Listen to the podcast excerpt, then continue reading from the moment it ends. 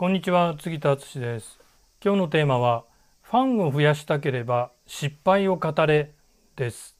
ある海外のですねウェブセミナーで有名な講師の人がそのセミナーの中で語ってたことがあるらしいんですよね。その言葉はですね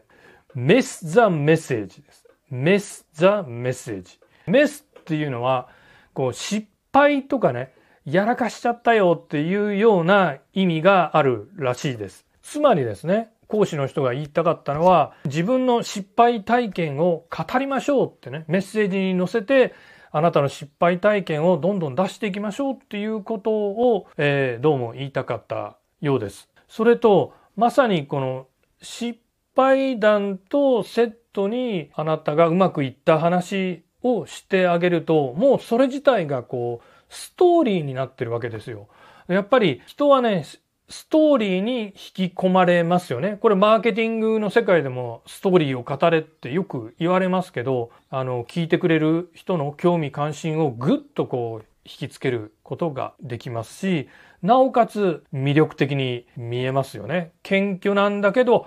ああ、ここまでなってる人なんだなっていうふうに人はあなたのことを捉えてくれるかなって思います。